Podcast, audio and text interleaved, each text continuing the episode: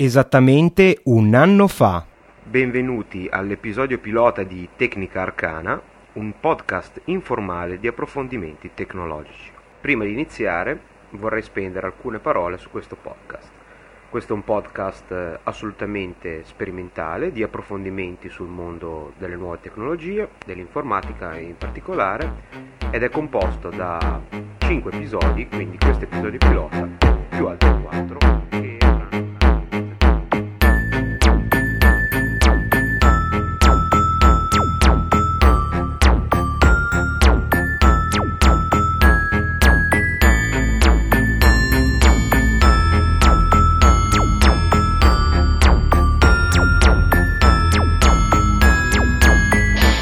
Tecnica Arcana oggi, 2 febbraio 2007, compie un anno. Ringrazio tutti gli ascoltatori che hanno seguito questo podcast fino qui, ma penso che il modo migliore per festeggiare sia continuare la normale programmazione e impegnarsi nella speranza di offrirvi sempre contenuti interessanti da ascoltare. In questa puntata di Tecnica Arcana Telegrafica, la numero 17, vi presento del software molto utile per chi utilizza dispositivi mobili come palmari e cellulari avanzati.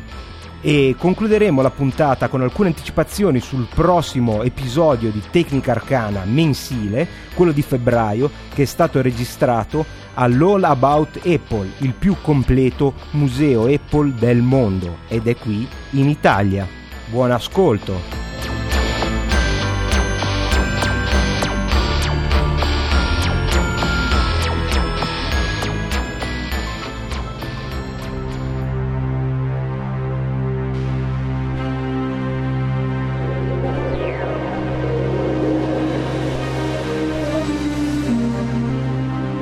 Benvenuti all'ascolto della diciassettesima puntata di Tecnica Arcana Telegrafica, nella quale vi presenterò dei software che in un modo o nell'altro girano intorno al mondo della mobilità.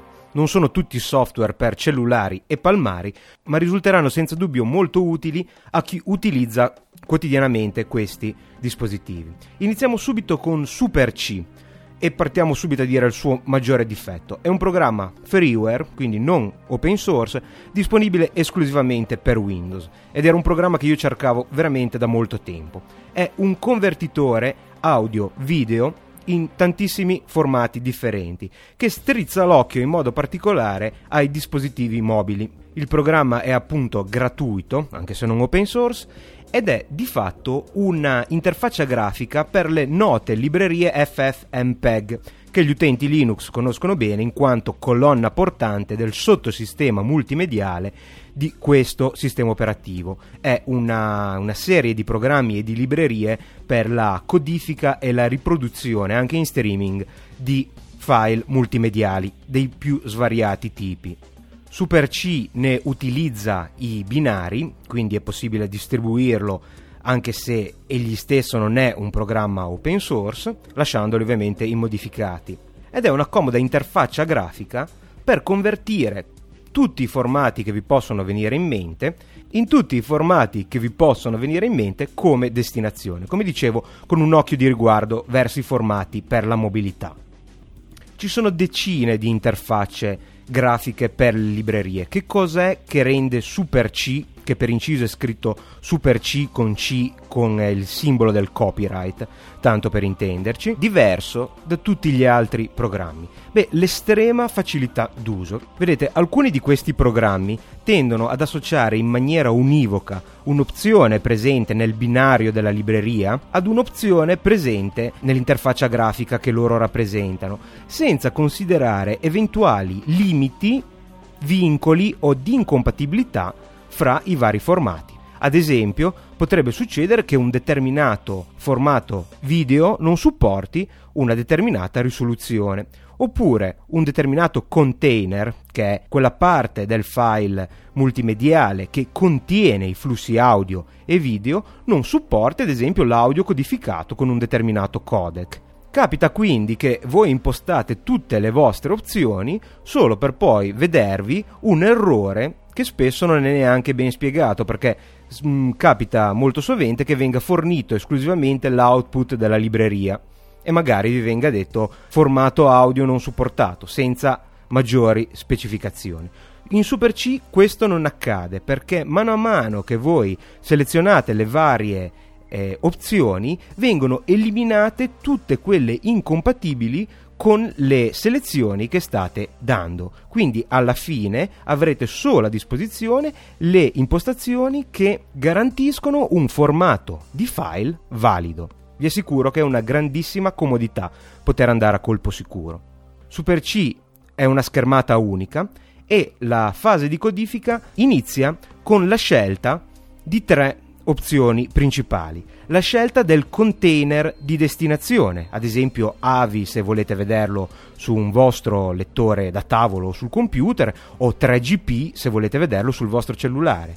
Poi la seconda è la scelta del codec video di uscita, chiaramente eh, limitato a seconda del container che avete scelto, quindi un container per cellulari potrà contenere esclusivamente formati video supportati dal cellulare. Terzo, codec audio con le stesse considerazioni fatte per il video. A questo punto, sotto per audio e video potete scegliere tutte le opzioni permesse dalla combinazione di container, codec audio e codec video che avete scelto all'inizio. Quindi ad esempio la risoluzione, il, l'aspect ratio, quindi la, il formato di forma dell'immagine, il frame a secondo, il bit rate, che darà la qualità e anche l'occupazione sul disco, più altre opzioni e lo stesso dicasi per l'audio. Basta poi trascinare un eh, file nella finestra apposita e selezionare encode e il file sarà codificato in pochissimo tempo. Super C non richiede installato sul computer nessun codec perché sono tutti tutti compresi. Inoltre per la decodifica può utilizzare anche Direct Show quindi vige la regola, quello che puoi vedere sul tuo computer può essere convertito. Paradossalmente l'uso di Direct Show, che solitamente è più veloce dell'uso dei codec integrati, eh, può essere eh, portatore di qualche errore, che comunque vengono sempre spiegati in modo molto semplice e viene anche già data la soluzione per risolverli. Vi faccio un esempio. Volevo convertire in DVX un filmato in Windows Media. Questa è una cosa molto comoda per poter vedere formati non supportati dai lettori da tavolo DVX su questi lettori. Quindi ad esempio un file Windows Media scaricato da internet lo si converte in DVX o in Xvid e lo si vede su un lettore da tavolo in tutta comodità nel salotto. E io non ho un codec DVX perché solitamente l'Xvid che ho installato decodifica perfettamente anche il DVX. Ho provato a convertirlo in DVX 5 e Super C mi ha fatto notare che non era possibile convertirlo in modalità Direct Show perché non avevo questo driver installato, questo codec installato. E allora nel messaggio di errore c'era anche il consiglio di eliminare la funzione Direct Show con un semplice clic e riprovare con il codec interno. Neanche a dirlo, l'operazione ha funzionato alla perfezione. Quando si sceglie il container, intrinsecamente si sceglie anche fra possibili profili e vi assicuro che sono veramente tanti, come dicevo molti dedicati alla mobilità.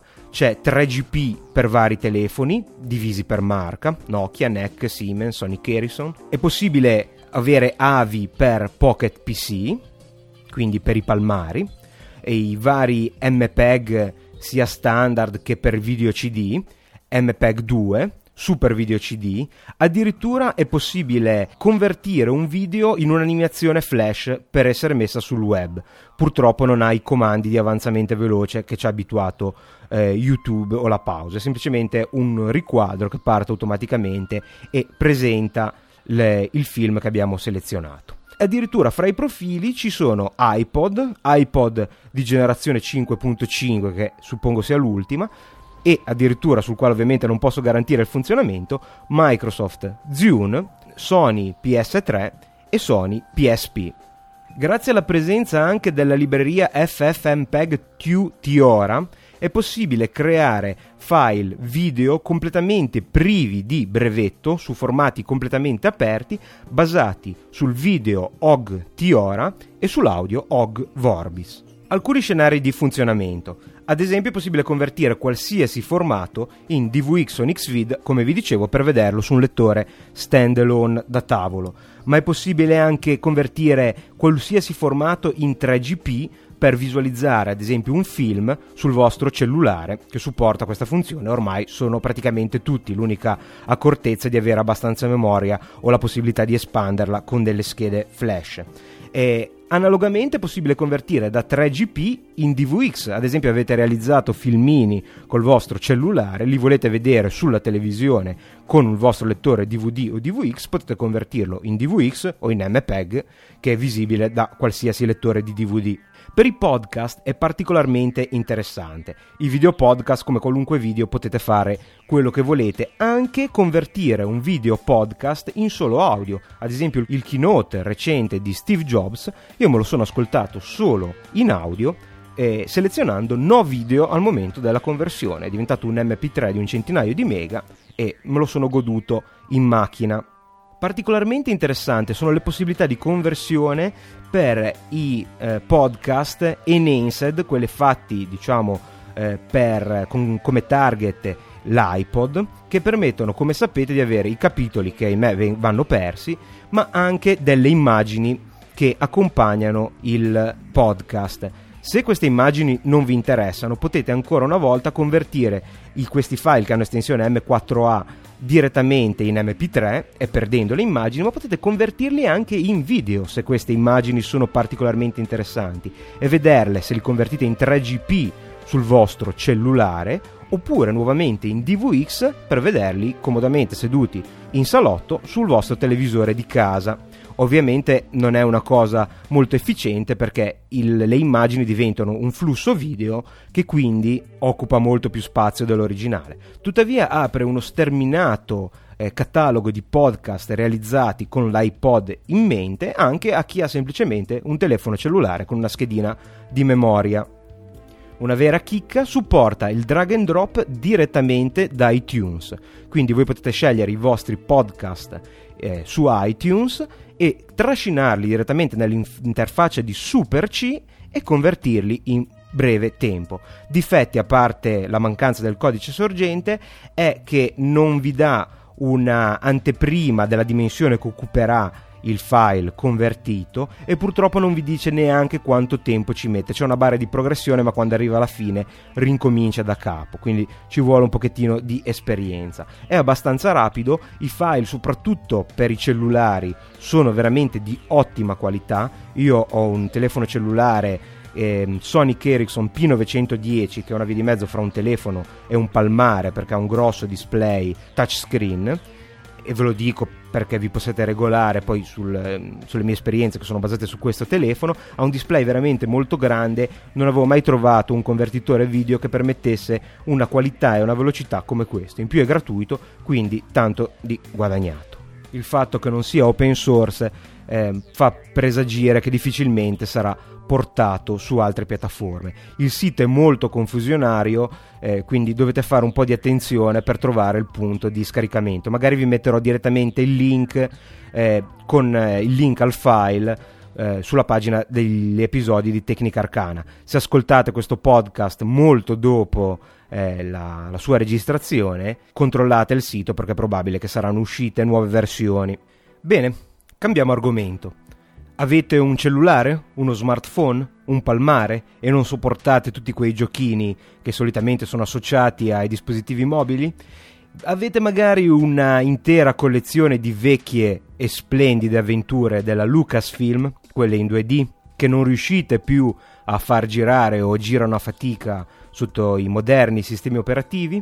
Bene, la soluzione è open source ed è ScamVM un interprete per i file di dati di queste vecchie avventure che vi permettono di giocarle praticamente su qualsiasi piattaforma. Ve, li presento insieme a altro software per cellulari perché vi assicuro che giocati in mobilità, magari in treno, con le cuffie e con eh, il touchscreen, è un'esperienza veramente incredibile. Basta prendere i file dati da un'installazione di una di queste avventure, copiarle sul vostro dispositivo mobile, palmare, console o telefono cellulare Symbian, installare la giusta versione di ScamVM e importare questi dati all'interno del programma.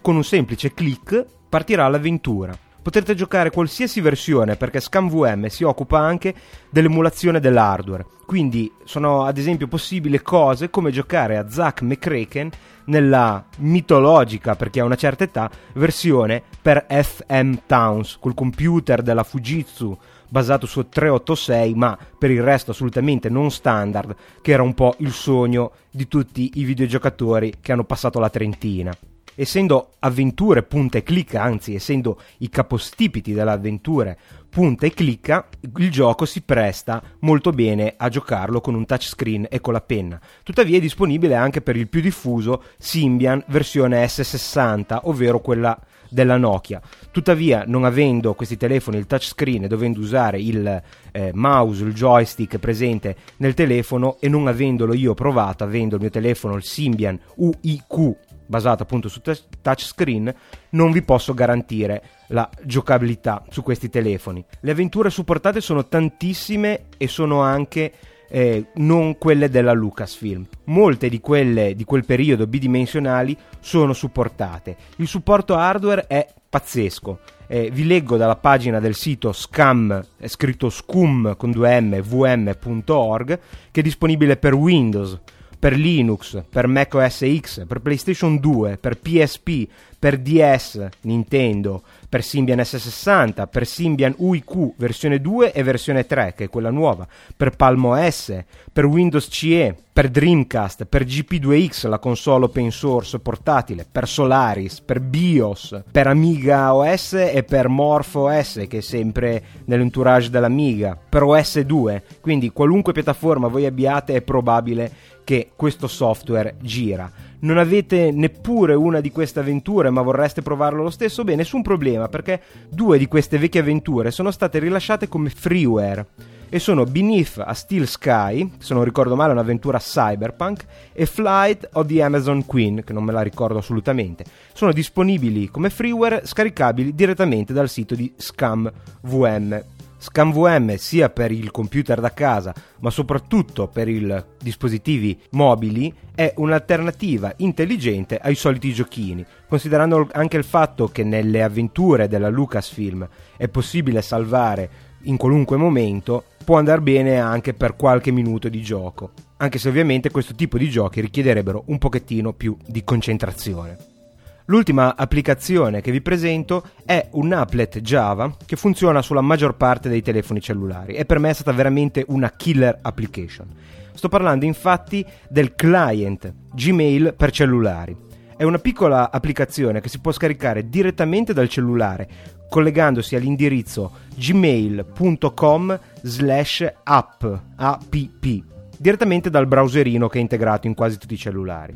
Una volta installata, e fatto il login inserendo nome utente e password del vostro esistente account Gmail, permette di gestire tutta la vostra posta con tutte le funzioni disponibili solitamente nel client web, come la ricerca, la possibilità di mettere le stellette nei messaggi particolari, impostare messaggi come già letti, oppure andare a visualizzare i messaggi già spediti. Tutto questo, che era possibile farlo direttamente con una versione web semplificata per i dispositivi mobili, con, attraverso l'applicazione Java diventa ancora più semplice perché è stato creato un insieme di menu pensato apposta per il cellulare con delle scorciatoie eh, che sono disponibili direttamente premendo i tasti. Quindi gestire le email in mobilità diventa veramente molto facile. C'è una opzione che permette di scegliere se scaricare più messaggi in modo da avere una navigazione più veloce ma con un costo maggiore che si può però disabilitare in modo da scaricare solo i messaggi visualizzati eh, risparmiando quindi sulle carissime connessioni dati italiane. Considerate che da prove che io ho fatto solo controllare la posta senza rispondere è una questione di un paio di centesimi attraverso una connessione GPRS.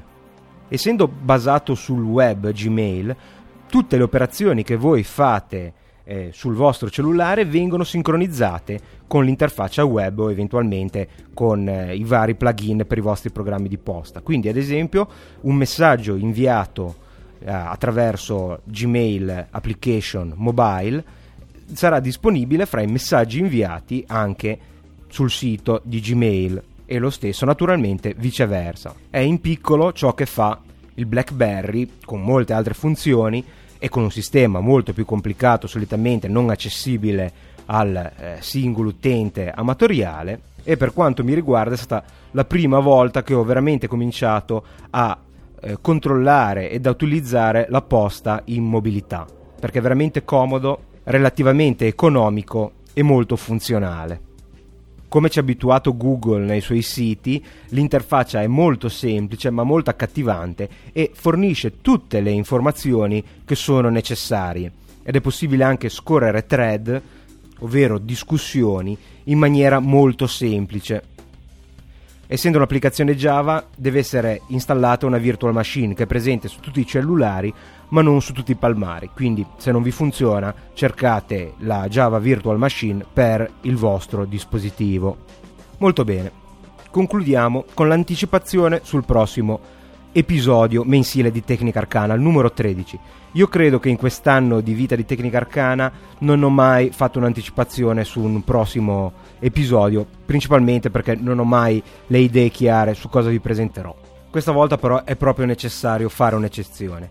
Vi ricordate un messaggio che Alberto mi aveva mandato l'anno scorso e che io avevo già riprodotto su Tecnica Arcana? Vi faccio sentire l'ultima parte. Ti ho chiamato innanzitutto per farti i complimenti e anche per dirti che io faccio parte dello staff dell'All About Apple e se ti può interessare di fare un servizio su di noi o venire in contatto con noi, Quigliano, dietro Savona, All About Apple, riconosciuto da Apple stessa come uno dei più attivi e presenti musei del mondo, molto molto volentieri. Consiglio invitato fino adesso. Ciao. Come ben sa chi legge anche il mio blog oltre ad ascoltare Tecnica Arcana, nei giorni scorsi sono stato ospite del più grande museo Apple del mondo, riconosciuto ufficialmente dalla Apple e che per mia fortuna è a pochi chilometri da casa mia.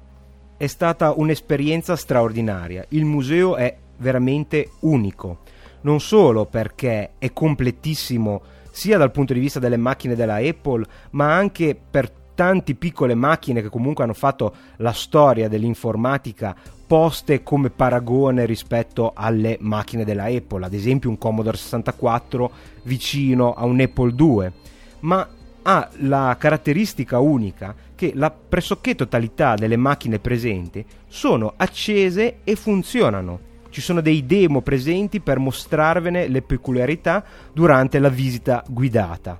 Se fossimo negli Stati Uniti probabilmente questo museo sarebbe famosissimo e riceverebbe sontuose sovvenzioni. Invece in Italia è stato un atto d'amore e sudore dalla fronte di tutto lo staff di questo grandissimo museo, creato esclusivamente per passione e per preservare un patrimonio importantissimo nella storia dell'informatica mondiale. Non potevo perdere l'occasione e così quando ho, po- ho proposto al gentilissimo staff dell'All About Apple, questo è il nome del museo, di registrare la storia del loro museo, gli aneddoti, ciò che questo museo ha da offrirvi, hanno subito accettato. Hanno preso un MacBook che ci siamo passati in cerchio e hanno registrato le loro impressioni, la storia sudatissima di questo museo fra mille traversie, l'esperienza della visita a Cupertino, alla sede della Apple. E tutto questo prezioso audio diventerà la, l'episodio numero 13 di Tecnica Arcana l'episodio di febbraio, che sarà disponibile probabilmente nella seconda metà di febbraio. Quindi avvisate i vostri amici, amanti di retrocomputing, di storia dell'informatica e naturalmente dei computer Apple, di fare attenzione al feed di Tecnica Arcana. Ve ne mando un pezzettino come antipasto? Ma sì. Sentiamo cosa racconta Alessio Ferraro, vicepresidente dell'All About Apple, riguardo la loro avventurosa visita a Cupertino. Praticamente noi siamo lì davanti, immaginatevi la scena, noi siamo lì davanti, in adorazione in ginocchio con le ceci sulle, sotto le ginocchia per essere più commo- commossi, guardiamo il garage dove è nato l'Apple 1. A un certo punto arriva un vecchiettino arzillo di boh, 70 anni, quanto aveva avuto più o meno, sì, più o meno. Eh, che di nome Gene, no? come Gene Hackman, ma non era Hackman, un altro, Gene. Ma non... Eh, e i quali dice che, che, siete, cosa fate, come se non sapesse, diciamo, io lì da 50 anni ci saranno 13.000 persone che vengono lì tutti i giorni, comunque ha chiesto cosa facciamo, cosa non facciamo, e noi gli abbiamo spiegato di noi, del museo, della visita in Apple, eccetera. Questo signore praticamente è il proprietario della casa dove c'è il garage di, di Steve Jobs. E, e, ci ha raccontato, mentre noi eravamo lì con la bocca aperta, la mascella spalancata, il, che lui, molti anni prima, aveva assistito proprio al momento in cui eh, Steve Jobs e Wozniak eh, un giorno improvvisamente avevano attraversato la strada che, che, che, li separa dal garage alla, all'abitazione di Gene con uno strano aggeggio in mano. Questo strano aggeggio in mano era niente proprio di meno che l'Apple 1 e tutti entusiasti erano andati da Gene dicendo Gene, Gene, guarda... Che cosa avranno mai detto Steve Jobs e Steve Wozniak al proprietario del garage dove l'Apple è nata? Avete due metodi per scoprirlo. Il primo è consigliato, recatevi immediatamente alla pagina allaboutapple.com e guardate quali sono le modalità e i giorni di apertura per visitare il museo e fatevelo raccontare direttamente da chi ha vissuto in prima persona questa esperienza. Il secondo, se non ne avete la possibilità, aspettate una quindicina di giorni, sintonizzatevi sul feed di Tecnica Arcana col vostro aggregatore ed ascoltate l'intero contributo audio registrato direttamente alla sede dell'All About Apple di Quigliano in provincia di Savona. Con questo è veramente tutto, vi ringrazio per l'ascolto e vi auguro una buona giornata e questa volta veramente arrivederci, a presto!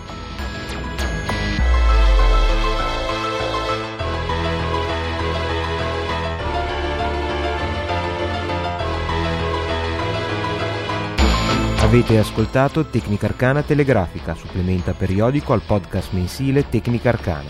Per maggiori informazioni sul podcast e per i link citati nell'episodio, fate riferimento al sito all'indirizzo www.deflord.it oppure cercate Tecnica Arcana su Google. Inviate le vostre email all'indirizzo tecnicarcana-gmail.com o lasciate un messaggio vocale seguendo le istruzioni presenti sul sito. La sigla di questo podcast è Mortisia's Dance del gruppo Nightshade, mentre le musiche di sottofondo sono di Blazei Linner. Tutta questa musica proviene dal Podsafe Music Network, music.podshow.com.